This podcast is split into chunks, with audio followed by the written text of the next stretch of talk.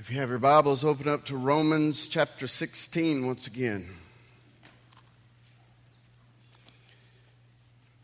We've been in this series in Romans for a little over a year now, a series that I would describe as cruising at a high altitude in a big passenger plane.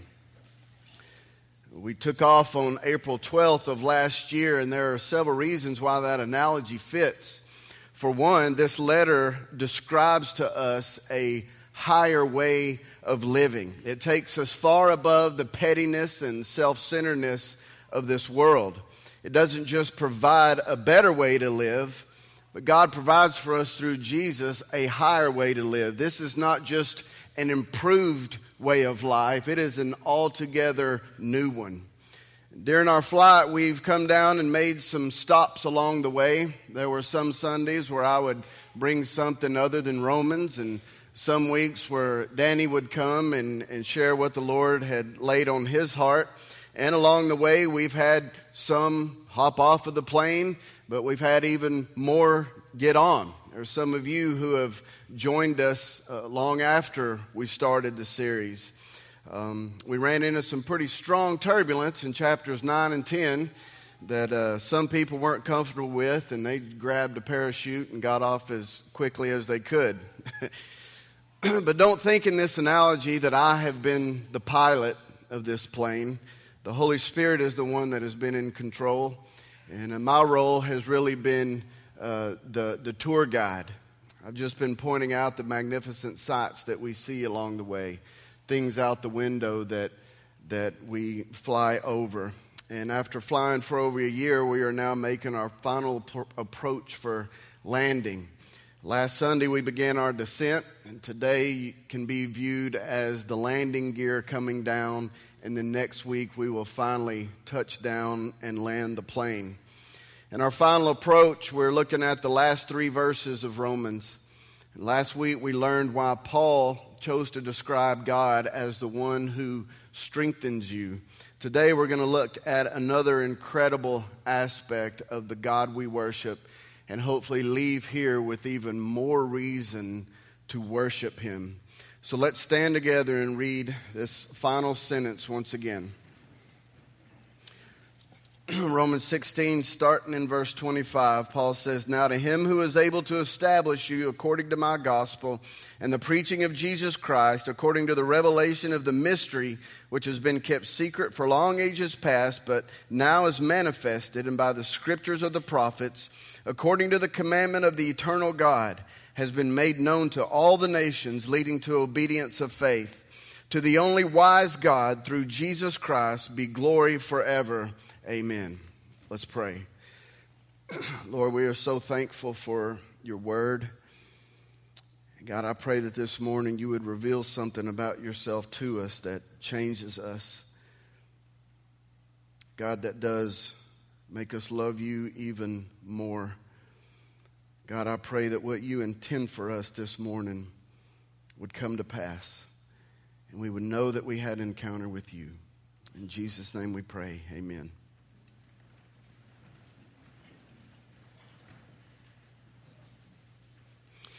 Out of the thousands of ways that Paul could have described God at the end of his letter, he specifically chooses three things to say about him. In verse 25, he says that he is the one who establishes or strengthens you.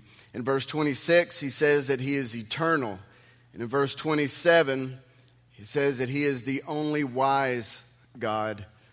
This morning, we are going to gaze upon God's wisdom. Well, let's start off first with a definition of it. If,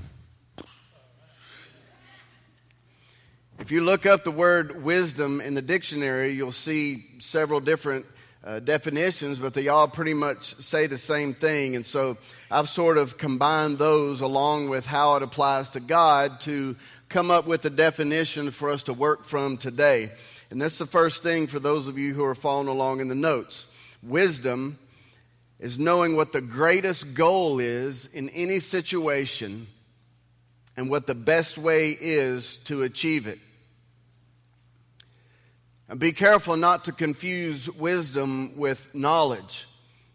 Those are two different things, although they do overlap. Knowledge is having the correct information. Wisdom is knowing what to do with that information. Just because someone has a lot of knowledge does not necessarily mean that they are wise. There, there are many brilliant fools in the world. Stephen Hawking, some of you may have seen him on TV or heard of him. He possesses one of the greatest minds the world has ever known in the field of physics and cosmology and quantum mechanics. But his personal life and some of the things that he has said in, in, in public proves that the extreme physical handicap that he suffers from is only matched by his extreme lack of wisdom. And the only reason I would say something like that in a public setting is because he makes many foolish comments in a public setting, and many people just assume that because he is so intelligent, he must be speaking with wisdom. But he proves that those two things don't necessarily go hand in hand all the time. But we're talking about God's wisdom here, not ours. And the difference is that God always knows what the best goal is in every situation, and He always has total and perfect knowledge of billions and billions of relevant, relevant facts that enable Him to know the best way to achieve that goal.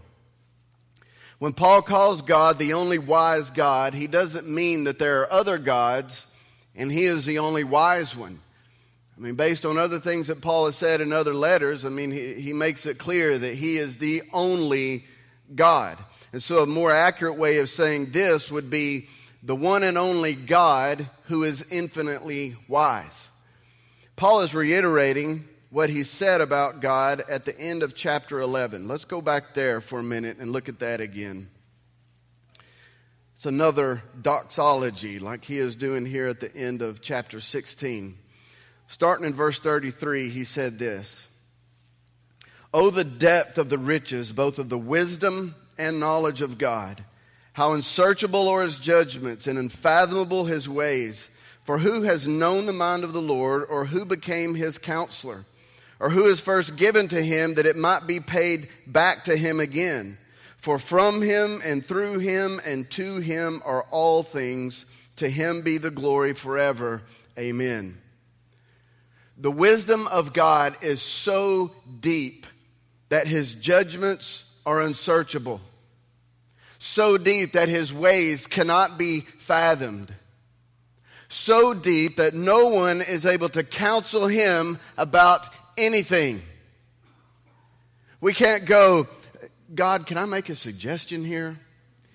You know, I've been watching the way that you operate, and have you ever thought about this? God would go, Seriously? You can't even figure out your own life. You're going to counsel me on how I should govern. The wisdom of God is so deep and so big that it is impossible for him to increase in wisdom. For God to gain wisdom means that something would have to go into his mind that hasn't already come from his mind. But Romans 11:36 says emphatically that this does not happen. It says for from him and through him and to him are all things. If all things are from him, then there is no wisdom that exists in the universe that isn't already his. It hurts our brain to even try to understand his. And so, looking at our definition of wisdom again, God always knows the best goal in every situation and the perfect way to achieve it. What I want to point out this morning is the incredible way that this relates to the gospel.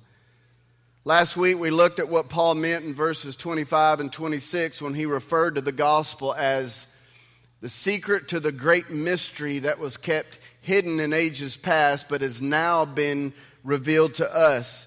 And we saw that the mystery was how to solve mankind's greatest problem our sin and alienation from God. But what actually caused that problem was a much deeper root issue. sin and alienation from God were really symptoms of something deeper. The deeper root issue, beginning with Adam and Eve, has been the belittlement of God and the exaltation of us. When we belittle God and exalt ourselves, it results in sin and alienation from Him. When the serpent approached Eve and asked her what God told them, she said, He told us that we could eat from any tree in the garden except for the one in the very center of it. If we eat from that one, we will die. And Satan said, Surely you will not die. The only reason that God told you you couldn't eat from that is because that he knows that if you did eat from it, you would become like him. What a temptation. You can be like God. And they believed the lie and tried to put themselves in God's place. No longer was He the center of their lives, they were now the center of their lives. He was no longer who they relied on for everything. They now relied on and looked to themselves for their own survival. They no longer looked to Him for their identity. They tried to get it through other sources now. With that one act of rebellion, they belittled the God of the universe and exalted themselves. And this has been the root of mankind's greatest problem ever since. And so, the next point in your notes mankind's greatest problem the belittlement of God and the exaltation of self. This is still the root of every problem in the world today. And it is a temptation that you and I must fight every day. Every day we are still constantly haunted with the lie you can be like God. We are tempted to belittle him and exalt us. And there are many ways that we can do that. This morning I've included three of the main ways that we belittle God in your notes. For the first one, Psalm 24 1 says that the earth is the Lord's and all that it contains, the world and everything in it. There is not one square inch of anything that exists in this universe that God doesn't rightly lay claim to. It's all His. And so we belittle His great name when we claim God's stuff as our own. Everything that we have is given by God for God. But a lot of times we treat everything we have as if it was given by us for us. And when we do that, we belittle Him and exalt ourselves. The second way, we just looked at Romans 11:34 that says, "Who has known the mind of the Lord or who has become his counselor?" Romans 9:20 says, who are you, O man, to answer back to God? The thing molded will not say to the molder, Why did you make me this way, will it? And so, another way that we belittle him is by thinking that our way is better than his. And for the third one, Colossians 1 16 through 18 says, All things have been created through him and for him. He is before all things, and in him all things hold together. And then it says, so that he himself will come to have first place in everything. The third way we belittle him is by making life all about us instead of him. This is the great blasphemy of the universe. Everything God does, he does it to display his glory. Everything that exists in the universe exists to display his glory. Even hell points to this and shows us how seriously God takes the glory of his name. Its horrors tell us how big and mighty and wonderful how worthy of worship and glory must God be that hell is the just response to the belittlement of his name. If total separation from God and eternal torment is the just and right response to the belittlement of his name, then his name must be awfully great. The only reason that we would think that a loving God just would not condemn someone to that kind of a fate would be because we just don't believe that his name is that big of a deal. But it's a huge deal. The horrors of hell are an echo of the infinite worth of God. Today, I want us to look at God's wisdom in solving mankind's greatest problem. What was the problem? The little belittlement of God and exaltation of self. Remember our definition of wisdom knowing what the greatest goal is in any situation and the best way to achieve it. If this was mankind's greatest problem, then what did God see as the greatest goal? Next thing in your notes the greatest goal is the exact opposite the humility of man and the glory of God. This is the goal that needed to be achieved in order to rectify everything that went wrong in the garden. Psalm 34:12 says, "My soul will make its boast in the Lord; the humble will hear it and rejoice." Psalm 37:11, "But the humble will inherit the land and will delight themselves in abundant prosperity." Matthew 23:12, "Whoever exalts himself will be humbled, but whoever humbles himself shall be exalted. James 4 6, God is opposed to the proud, but gives grace to the humble. James 4:10, humble yourself in the presence of the Lord, and he will exalt you. 1 Peter 5 6, therefore humble yourselves under the mighty hand of God, that he may exalt you at the proper time. You may say, well, there, there's verses there that talk about us being exalted. Yeah, you're right. But there is a tremendous difference between God exalting you and you exalting yourself. And so we can see here all throughout the Bible that humility is a valuable commodity in the kingdom of God. And I'm sure that we could probably come up with many ways of achieving that goal. We could think of several ways to make someone humble. But our ways of doing that usually aren't very good. And they more times than not result in someone saying something like, You absolutely humiliated me today. But that's embarrassment. Embarrassment is not the same thing as humility. And there are several ways that God could have chosen to humble us. And we find several of them in the Old Testament. He could have done to us humbled us the way that he did King Nebuchadnezzar when he took away his sovereignty as ruler over Babylon, expelled him out into the wilderness where he lost his mind and ended up eating grass like a cow.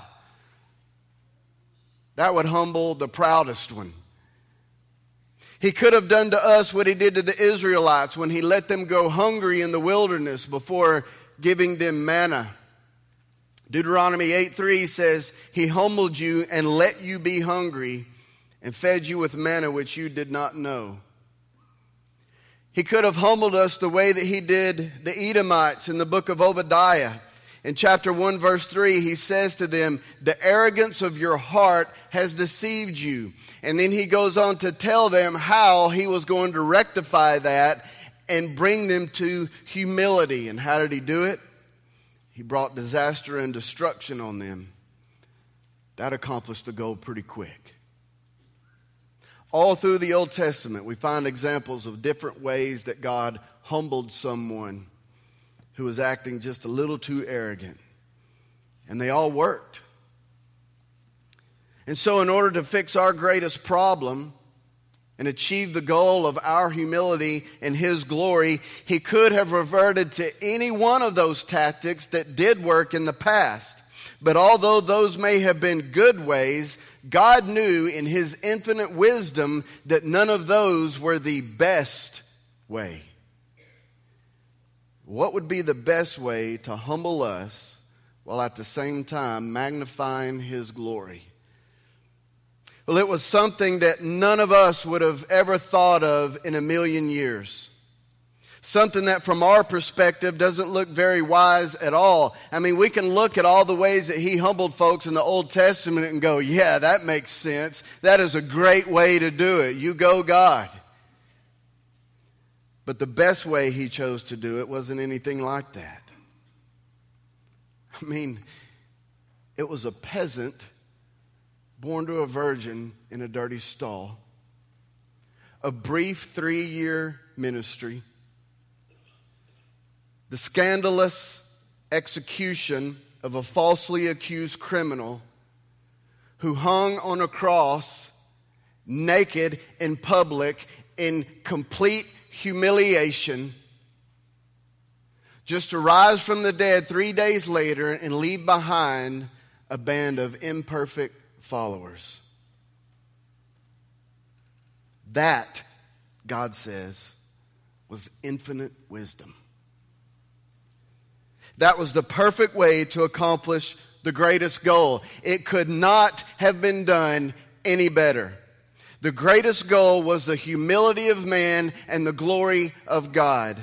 Last point the best way to achieve that goal, the gospel of Jesus Christ. All of Romans is unfolding this, but I want us to look at a particular text where Paul connects the gospel directly to the wisdom of God. If you're still in Romans 16, then it should be the next page over. 1 Corinthians chapter 1.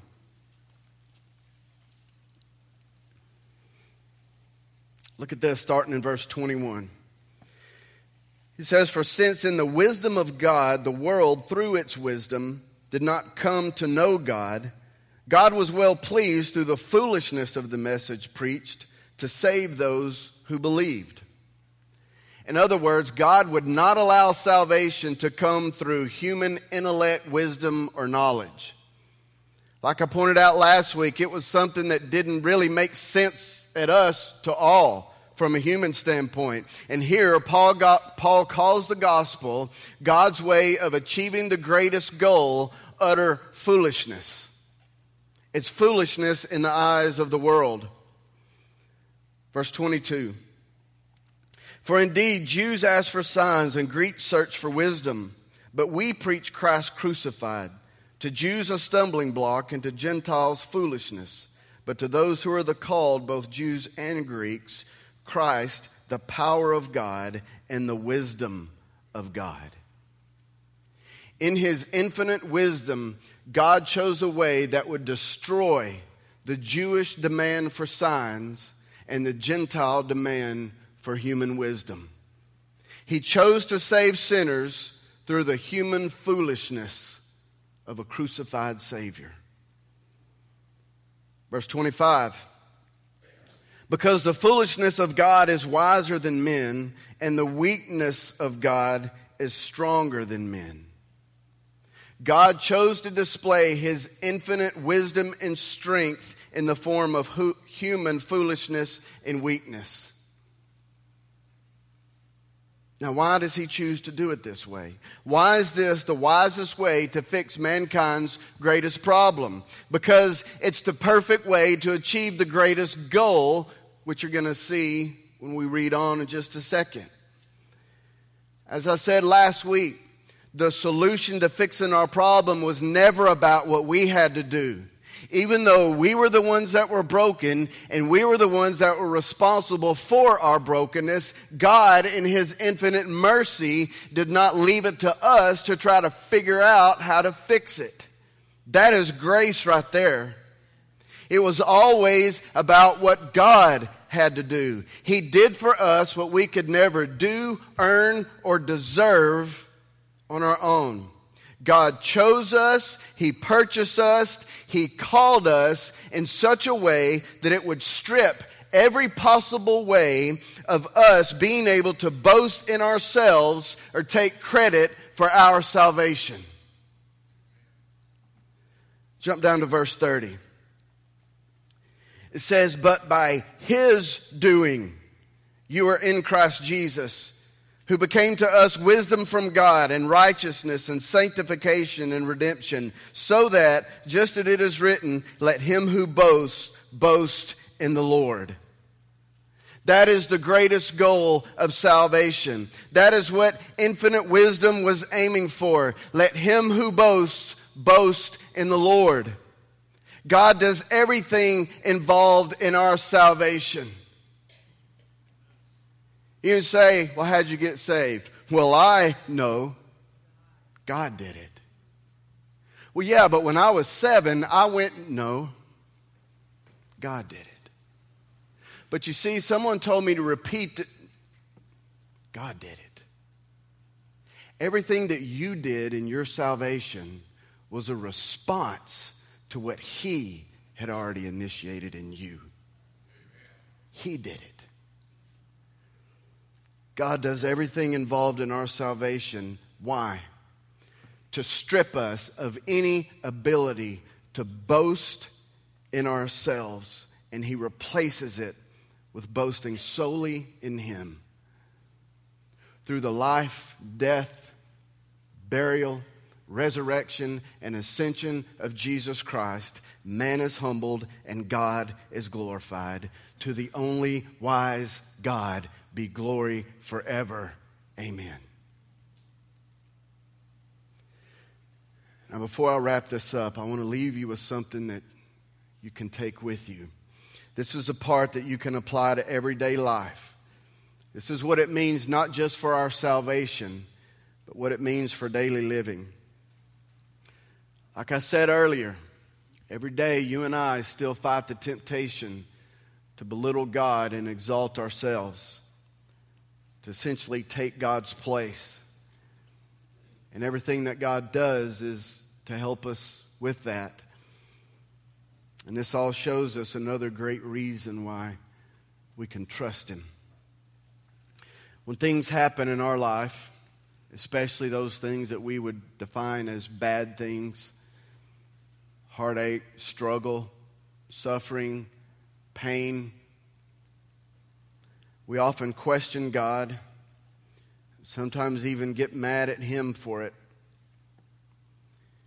For those of you who are going through some of that right now, and you're wondering why, would God allow something like this? God, what in the world could you possibly be doing with this? Just know this that God, in His infinite wisdom, is executing the best possible way of achieving His goal, perfect goal in you.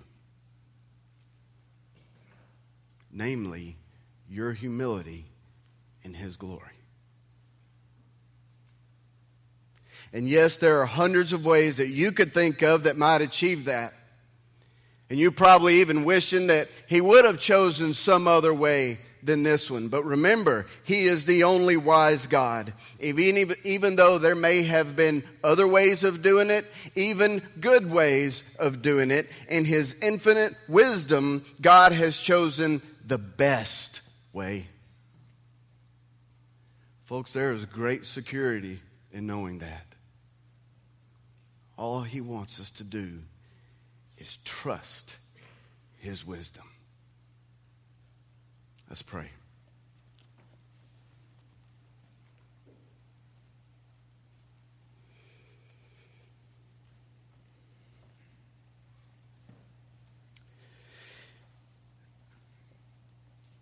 God, I believe that you have accomplished part of your goal of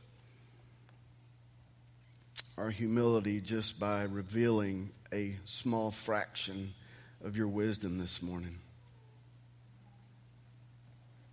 Lord, when we see you for who you are, we cannot help but to be humbled. And your word shows us that that is a great place to be.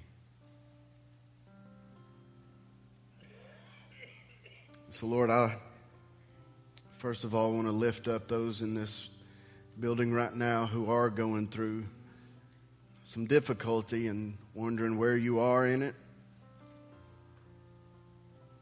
wondering how in the world you could allow this to happen. But Lord, I pray that you would speak through the confusion. and heartache and resentment. Let them see that you are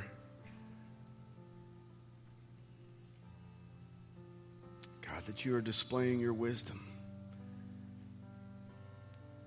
That your goal for them is great, that it is perfect. And you are working out the best possible way of achieving that goal. So, Lord, I pray that they would just be able to trust you. God, I ask that you would take us all into higher levels of being able to walk in complete trust in you. God, there is no greater place to be. Lord, let us be so in awe and staggered by your glory that when the temptation comes to belittle you, or we will have no problem just brushing it aside. Lord, I know you desire to do a work in individual hearts in this place. So, Lord, we submit ourselves to you to do that. Lord, continue to glorify yourself. In Jesus' name I pray. Amen.